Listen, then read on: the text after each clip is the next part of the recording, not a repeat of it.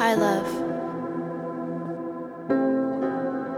Your sorrow is merely darkness pouring out of your soul, making space within your bones to let the light flood in so that you can blossom and bloom again. Don't be so scared of sadness.